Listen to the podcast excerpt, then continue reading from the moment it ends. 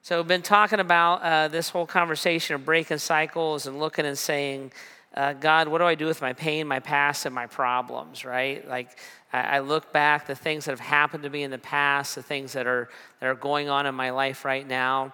I want to bring that to Christ. I want to invite Christ into that because I want to change, right? When you look at the parts of your life that frustrate you, you look at addictions, you look at anger, you look at dysfunction, you look at anxiety, depression, just kind of fill in your blank.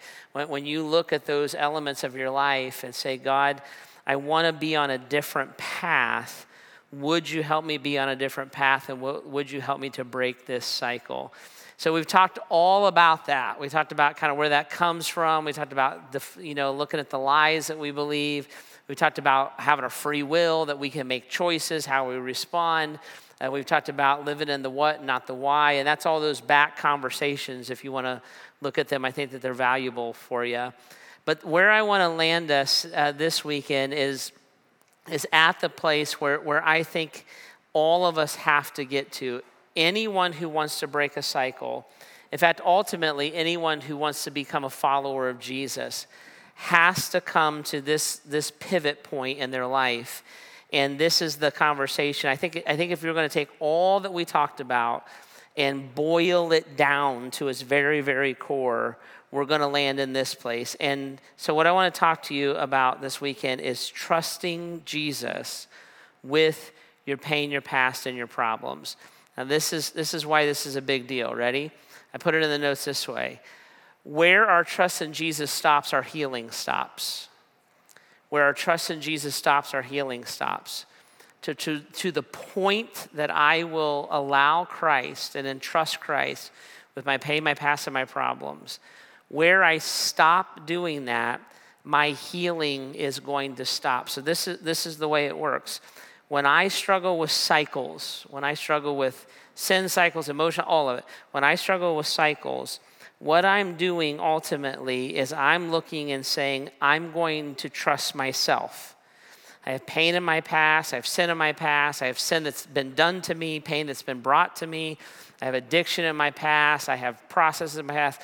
All of that is stuff in my past that it shapes who I am in one way or another now. And all the cycle is is this it's me being used to living in that process. So we can function in our dysfunction and we can function relatively well for a while and then it runs out somewhere it breaks down all the way. But that dysfunction is familiar. It's what we know, it's what we're used to, it's how we know how to respond.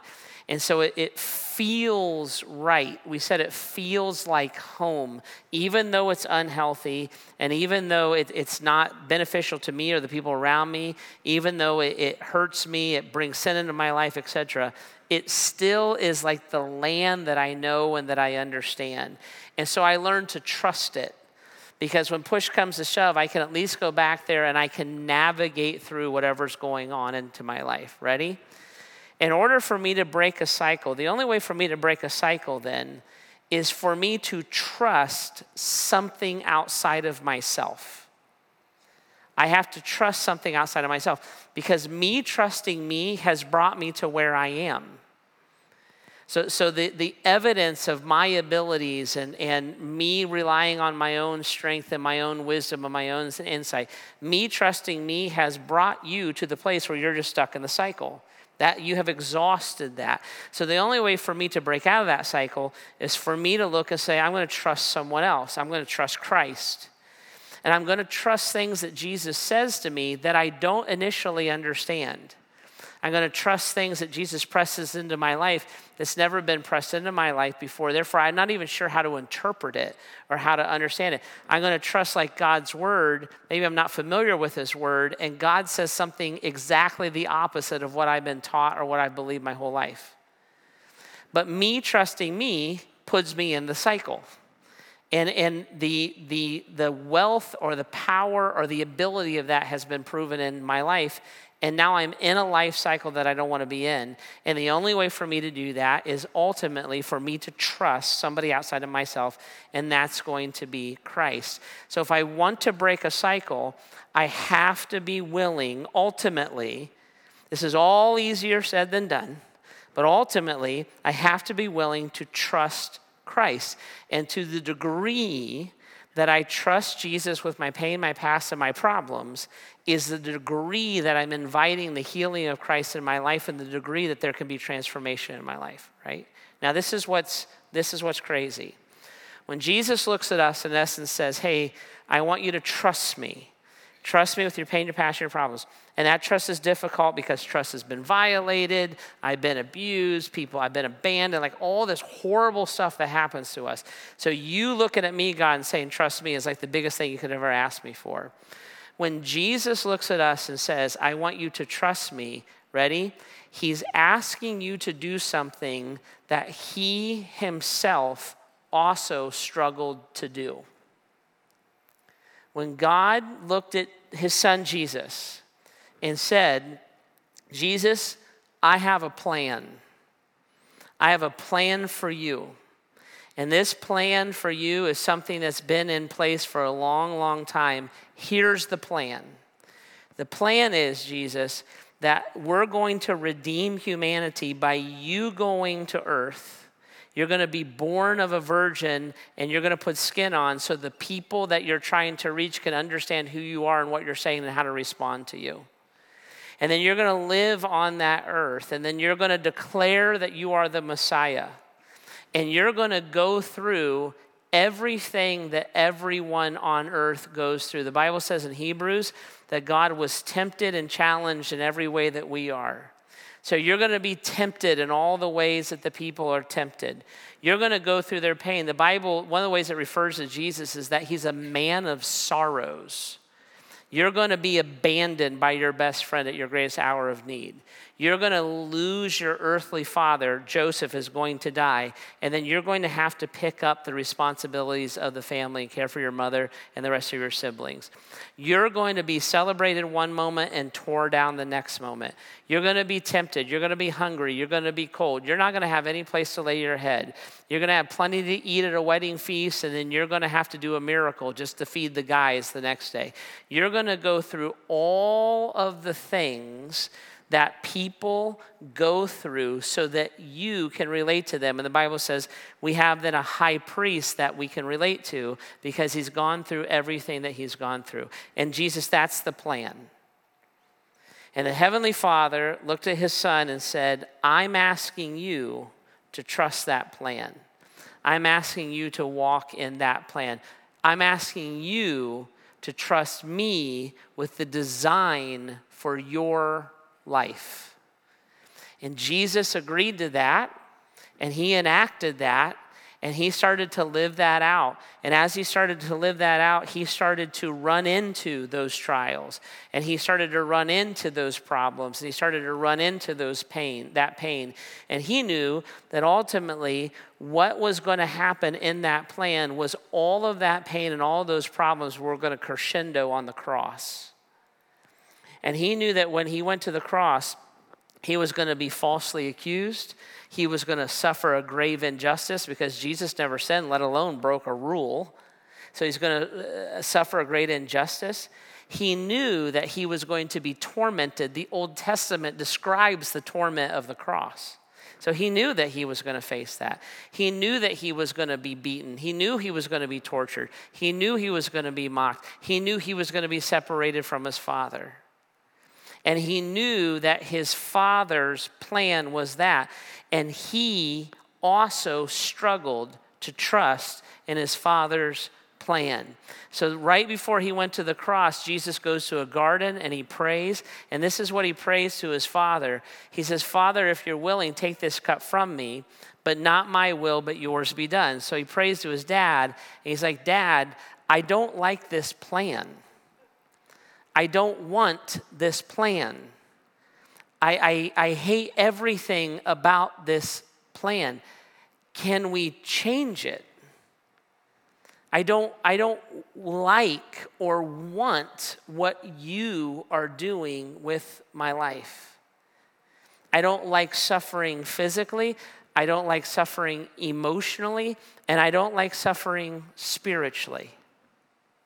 I hate it my, my pain, the pain of my past, my problems, I don't want any of this. So can you take it away? And his father, his father ultimately looked at his son and said, No. No. There, there's, a, there's, a, there's a reason for it, son. There's a purpose for it, son. I'm not tormenting you. It is the path that's laid out, and it is my plan for your life. And what Jesus had to do was Jesus had to make the same decision that you and I have to make.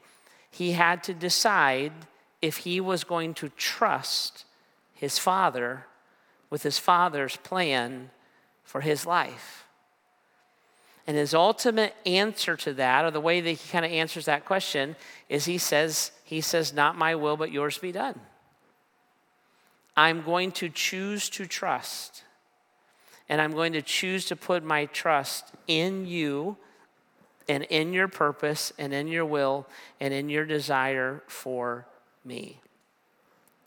That is the exact same issue ultimately, and I am boiling it down. It's ultimately the exact same issue that you and I must come to. Will I look at God and say, Not my will, but yours be done?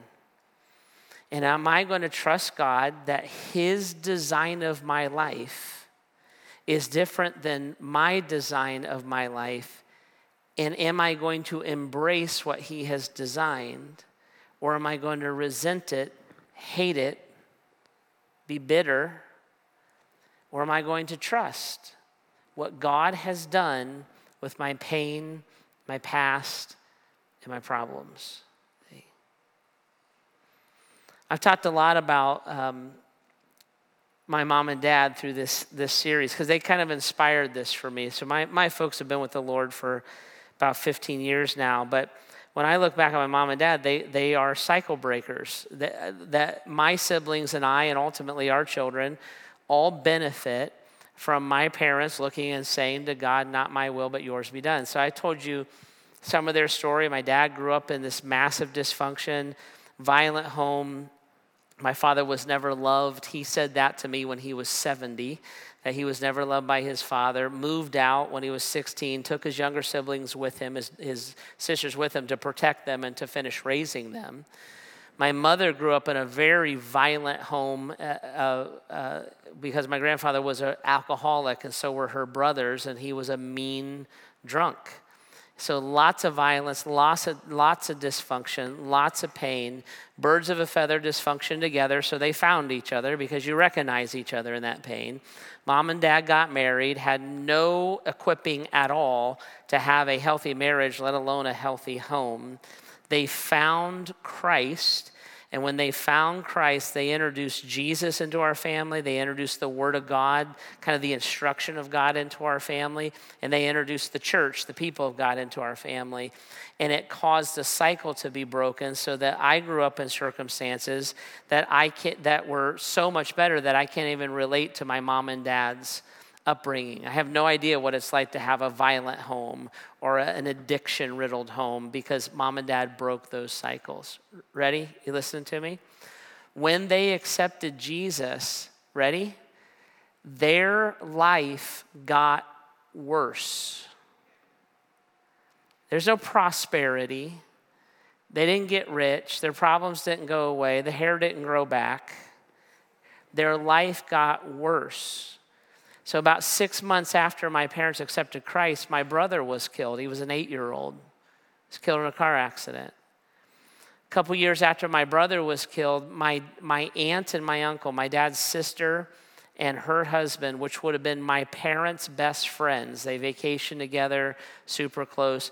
My aunt and my uncle and six of their eight children coming home from church on Easter Sunday were all killed in one car accident. Eight people, one car accident. The one child in the car that survived was disabled. My mom and dad moved him into our home taught him to eat, taught him to walk, taught him to be functional again. So I grew up, my cousins lived with me, right? So incredible. This is after they accepted Jesus. My other cousin who lived with us, he grew up, his, this has been my mom's brother's son. Alcohol had so ravished both of her brothers, both of her brothers died of alcoholism and the homes were so abusive and neglectful that our, uh, my other cousin moved in with me. I grew up with my cousins because their families were destroyed by death or destroyed by alcohol, and my mom and dad took those people in and, and raised them. That's after they accepted Christ. After they accepted Christ, my dad was 49 years old. He had a massive heart attack, and three months later, had a massive stroke. My father was the provider for our family. So we had a very traditional family. My mom got married right after she graduated from high school. So she was 17 when she got married. 10 months later, my brother was born. It was that kind of a house. So my mom had not worked outside of the house her whole life. My dad was the provider. Dad had a massive stroke. He no longer could work. He couldn't reason. He worked in a foundry. He couldn't do the, he was a machinist. He couldn't do the math anymore. So my mom, my dad had to medically retire. I was 12 years old when this happened. When dad retired medically, we went from a, a reasonable middle class family that didn't worry a ton about money, took a vacation once in a while. We went from that to being kind of impoverished. Lost all the income. Mom had to go back to work just to feed her children. So my mom went back to work. She went and got a minimum wage job at a nursing home cooking. She had to be on her feet eight hours a day. That was a massive problem because when my brother was killed, she broke her back. And so my mom would go to work, which meant my mom was in massive pain all day, every day. So pain became a part of her life. Prescription drugs became a part of her life. My dad's health kept failing. So doctors and hospitals and diagnosis. If you've lived in this situation, you know what I say, what I'm saying, and you know that you hate the smell of a hospital. And that was our life. That was after they accepted Christ. And what I watched my whole life as mom and dad continued to, to not have like this awesome life. Every time they would kind of come up for air, something else would hit them. Every time they would kind of get past this death and loss, there would be another one. Every time they kind of got a break financially, they, they got wiped out in a, in a different way. That, that was my whole life. I did, I did not have a miserable childhood, but I did not have an easy one because that's the way that we lived. And I watched them respond to that again and again and again and again. And how I saw them respond again and again and again was I saw them say habitually, Not my will, but yours be done. I, my, my father never became bitter with the Lord. My mother never lashed out at God. We never quit going to church. We never stopped yielding to the Bible. We never stopped praying. I, I never watched that happen. Because they would, they would again, it was like a their refrain. Not my will, but yours be done. I don't like my life. I don't like what you're asking of me. I wish you would take this cup from me. But I'm choosing to live the life that you've chosen for me. And I'm choosing to embrace your will and not my own. Now, what does that look like?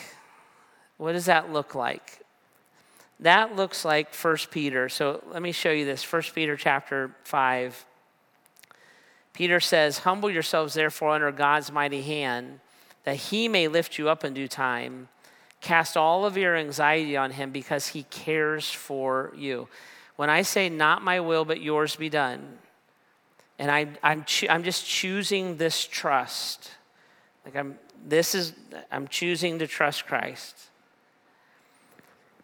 What I'm doing is I'm humbling myself under God's mighty hand. What is his mighty hand? His mighty hand is He has a plan for my life. He has a plan for my life. And what I'm choosing to do is I'm choosing to trust His plan, even though I don't like it or even though I don't understand it. And I'm humbling myself, I'm, I'm embracing that plan instead of resisting and fighting that plan. And that's what it means when I say, not, not my will, but yours be done. Like when Jesus said that. What he's saying is, Father, I don't want this. I'm not looking forward to this, but I'll do it. I'll accept it. And Jesus even knew what that meant. And I'll do it anyways because I know that you're doing something greater than me right now. And I trust you that you know this is the path I have to walk to bring out the ultimate good of what you want to do. So, not my will, but yours be done. And I will humble myself under your mighty hand. And I will take the anxiety, the fear, the frustration, the, the issues that come from my pain, my past, and my problems, and I'm going to cast them on you. So you want, you want me to do this? Okay, th- then you have to handle this, God. You have to give strength. You have to provide. I'm not going to fight you. I want to be used by you, but I can't carry this by my own. And you're going to have to come beside me, and you're going to have to give me strength, and you're going to have to give me joy, and you're going to have to remind me of purpose, and, and you're going to you're going to have to take this journey with me. And Jesus says, I'll do that. But you bring yourself under my plan and you cast your cares and your anxiety upon me. Now, this is this right here is where the rub comes. Because when we say, Well, not my will, yours be done, it's a great little platitude until you have to live that way.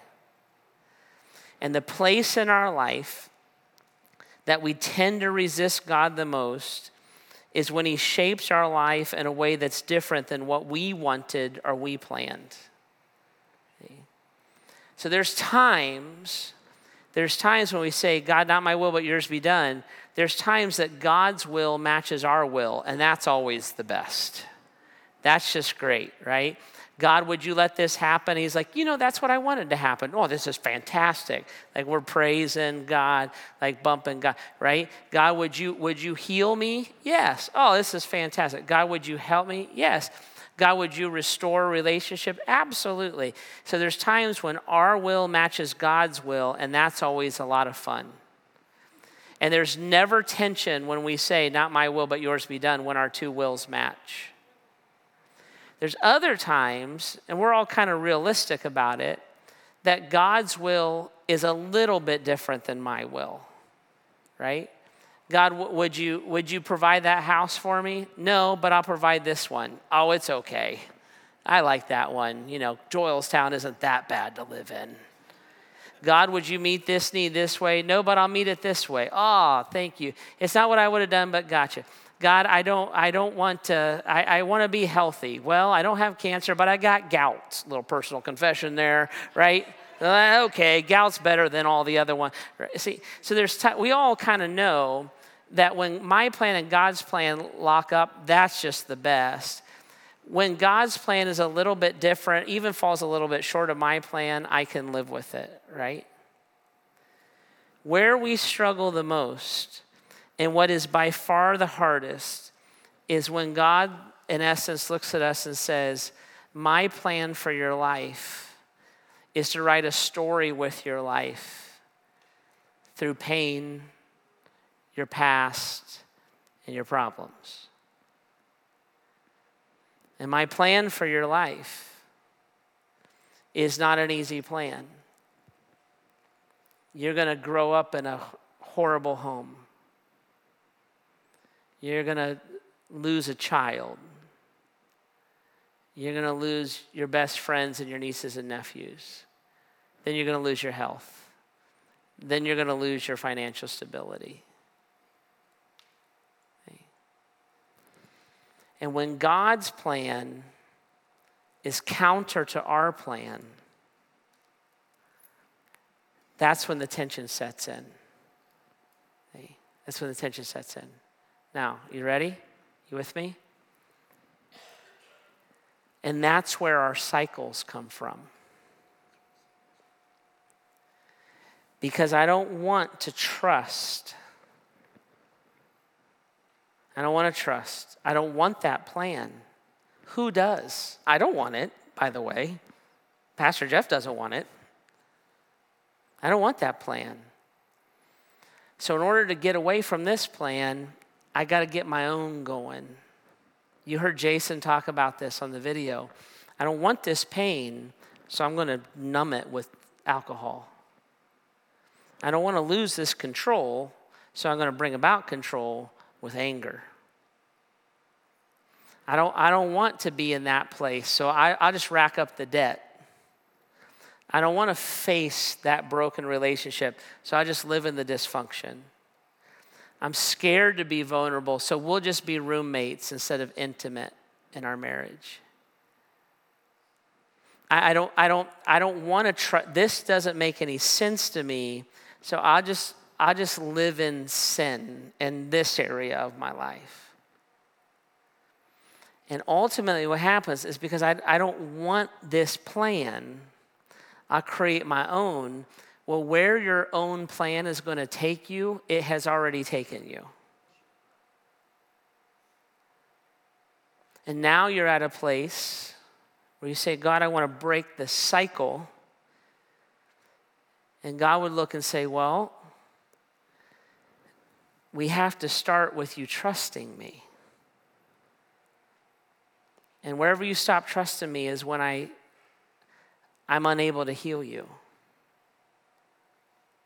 So, not my will, but yours be done. Which means what? Well, it means I humble myself. And, and all right, you got, you got to deal with this.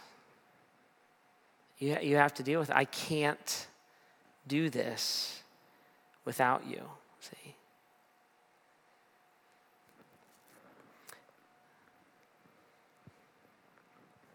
I've talked about this a lot,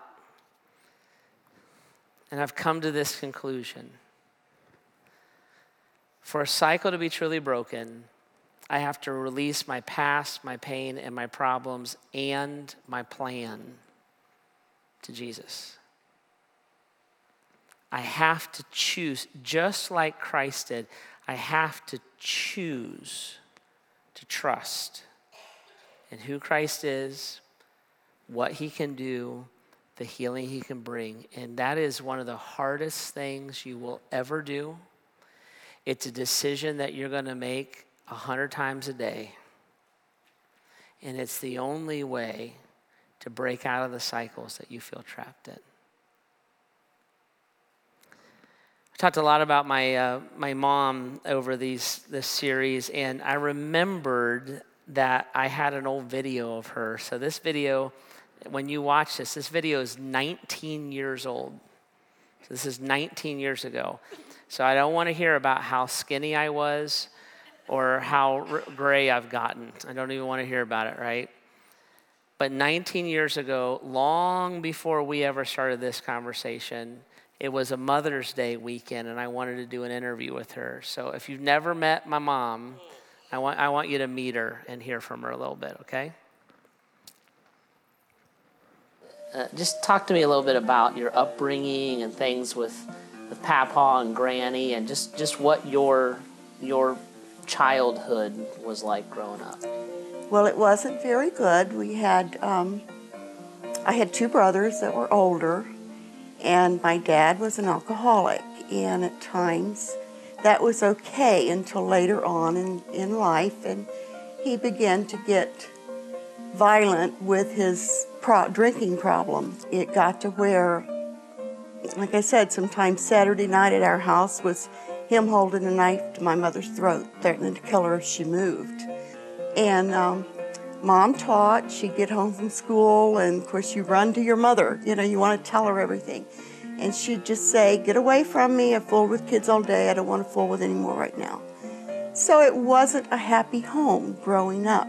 You really walked into motherhood with not a lot to work with. I mean, you didn't, you didn't, I mean, Granny, you know, made the turn later in life, but that had to be scary. And you had you had Davy and you had Doug and you had Susan pretty pretty quickly mm-hmm. the first three kids. And so here you are, uh, a teenager who's uh, raising children. What was that? What was that like to to be in that situation?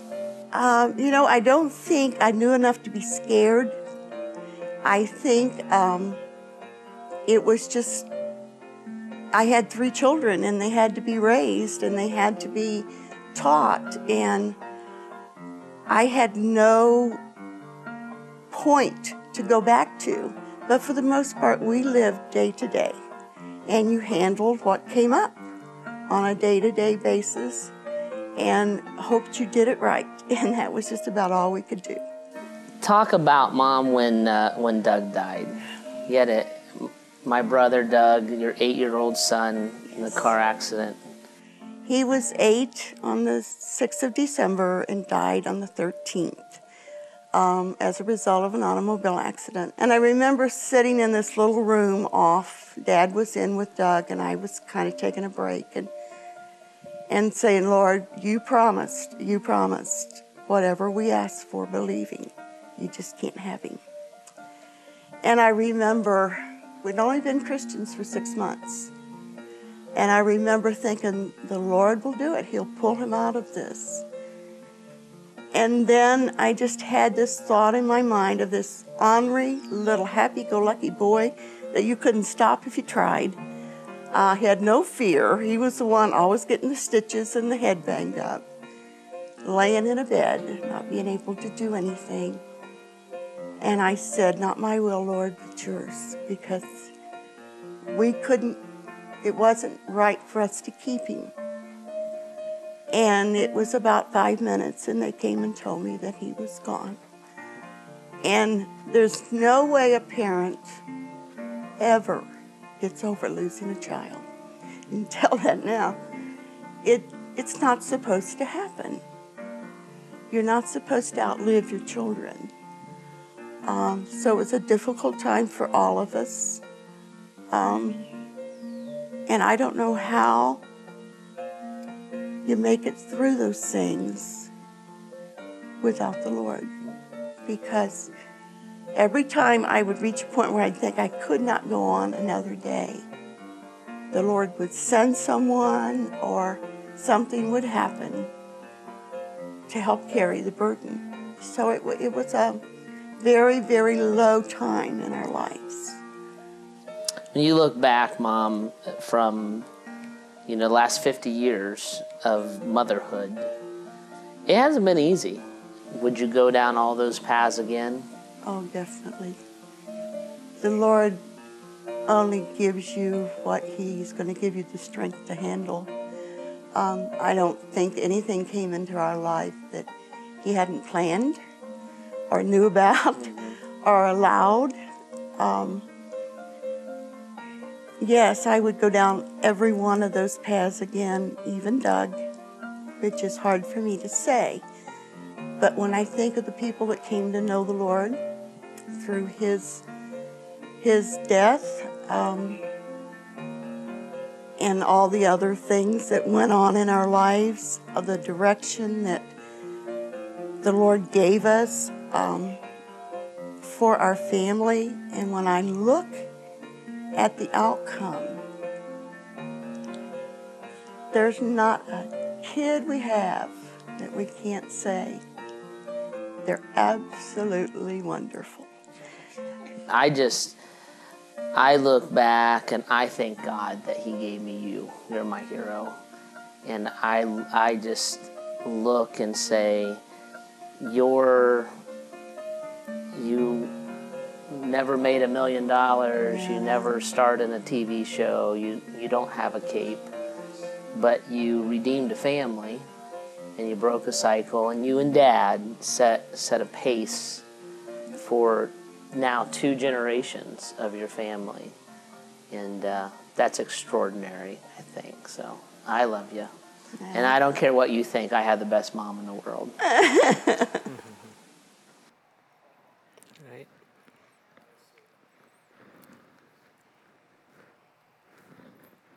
This phrase it's not my will, but it's yours. I don't know another way. I don't know another way. But I know what that produces. I know what that produces. Jesus does not promise us an easy life. In fact, he actually promises us a difficult one. but Jesus loves you. And the same God that had to make a decision whether he was going to follow his father's plan is the same God that looks at you and says, I love you. I will not leave you. I will not forsake you. I'm not asking you to do this alone. But this is, this is the path. And what God is going to do is going to change it. And making that decision, it's not going to make your pain go away. My, my brother was gone, I think, 45 years when we shot that video. And mom, mom could still barely talk about it. It doesn't make it all go away. And she never fully understood it. You could hear her. She's like, I see this, I see that, but that pain's in her. She didn't understand why. She does now. She's with the Lord. She's, she's with Doug now. So she understands now. But until she went to be with Jesus, she had to trust. And she had to decide again and again and again to humble herself under God's hand and to cast her anxiety and her care. Say, God, not my will, but yours be done. And it broke the cycles, it broke the addictions, it broke the dysfunctions, it broke the brokenness. And that same power, the Bible says, that resurrected Jesus from the dead, if you're a Christ follower, lives within you. If you're not a Christ follower, it's available to you through salvation. And I believe you should, you should go to counseling and find the root. I believe in that 100% you should you should get in groups. In fact, we have we have these spiritually healthy spirituality groups starting. Look at look in the weekly. You should be in those groups, and they will help you. I believe that hundred percent. I believe you should find the root of your pain and address it. I believe that hundred percent. And no matter how good the counseling and how much you discover in your pain, and how much, I believe you should have willpower and self discipline 100%. There's almost always just an upside to that 100%. But no matter how much of all of that you ever do, you will come to a place where you have to say, Am I going to trust me or am I going to trust Christ? It's just going to boil down to that. And that's how cycles are broken. And that's how healing is received. And that's how lives are changed. And a loving God who gave his life for you, who endured the cross because of the joy of seeing you know him, love him, follow him, will go with you every step of that way. I wanted to. Uh, give you something here tonight. So you got these three by five cards. We once again spent enormous amounts of money on the artistic design. But I wanted to give you an opportunity if you want it. If you don't want to do this, don't. It, this is 100% up to you. But I wanted to give you the opportunity to have a memory marker, right? Sometimes it is really, really helpful to look and say, and that date, in that place, at that time, I decided to say, Not my will, but yours be done. And I decided to trust Christ with my pain, my past, and my problems, and the plan of my life. So I wanted to give you an opportunity for a memory marker. There, there's this old, this old timey Christian saying I grew up and, and with, and what the preacher would say is he would say, "You need to bring that and lay it at the foot of the cross." And what he was saying was this: that when Jesus died on the cross, he defeated sin and he defeated death. So he has the power. He has the power to give you salvation when you ask for the forgiveness of your sin.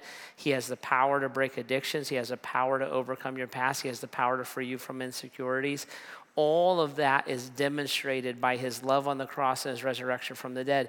So the, the old timey saying was take, take that and lay that at the foot of the cross. And it's, it's what he meant by tr- cast your cares upon Christ because the cross changed it all. So I had the guys put a cross up today. And what I want to encourage you to do, if you want to, uh, the band's going to come out in a minute. We're going to sing. And if you want a memory marker, write down on this little card Jesus, today I surrender this to you. Jesus, in this area of my life, I say, not my will, but yours be done. Jesus, this sin I want to surrender to you. And listen, it does not mean that everything goes away. You heard Jason talk about that. Jason struggles, he's relapsed, he's, this is a part of the process. But what happens is you can go back and you can remember that Christ conquered this, Christ can free this, Christ will journey with you. But that decision, guys, I'm, I love you somewhere that decision has to be made and then lived by. And it literally changes how you perceive God, how you function with the people around you by just saying, I'm going to embrace God's story for me.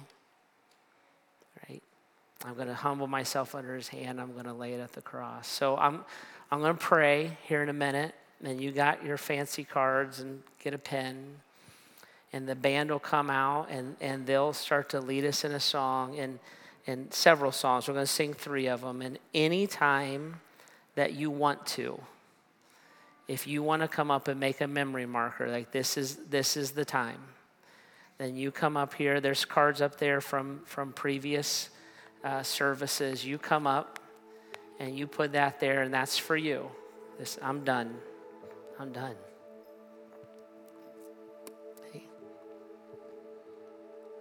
I'm just grateful that somewhere my mom and dad did this. I'm just grateful for it, like abundantly grateful. And I learned from them that in my pain, my past, and my problems, I got to get at the feet of Jesus. It's the only place to get healing and help and freedom from it all. Okay? So I'll pray, and then you can write, we'll sing, and if you want a memory, if you want a marker, you come up, okay? Jesus love you. Thank you for loving us. Lord, this stuff is hard because it hits nerves. God, it just hits nerves. Like these are the these are the most protected parts of our life. These are the parts that we are the most afraid of. The parts that we've held on to the most because it just the pain of it, the memories of it the frustrations of the addictions, the, the, the feats of sin, Lord, all of it. And so to stand before you and trust you feels vulnerable and scary and but Jesus to know that you you relate to us. You were tempted in every way, you suffered in every way and you had to make the same decision to your Father. So God somehow through your Holy Spirit, even now, give us courage, give us strength, give us a vision for what you can do. And God, let us respond to you, humble ourselves, cast our cares. We love you, Jesus.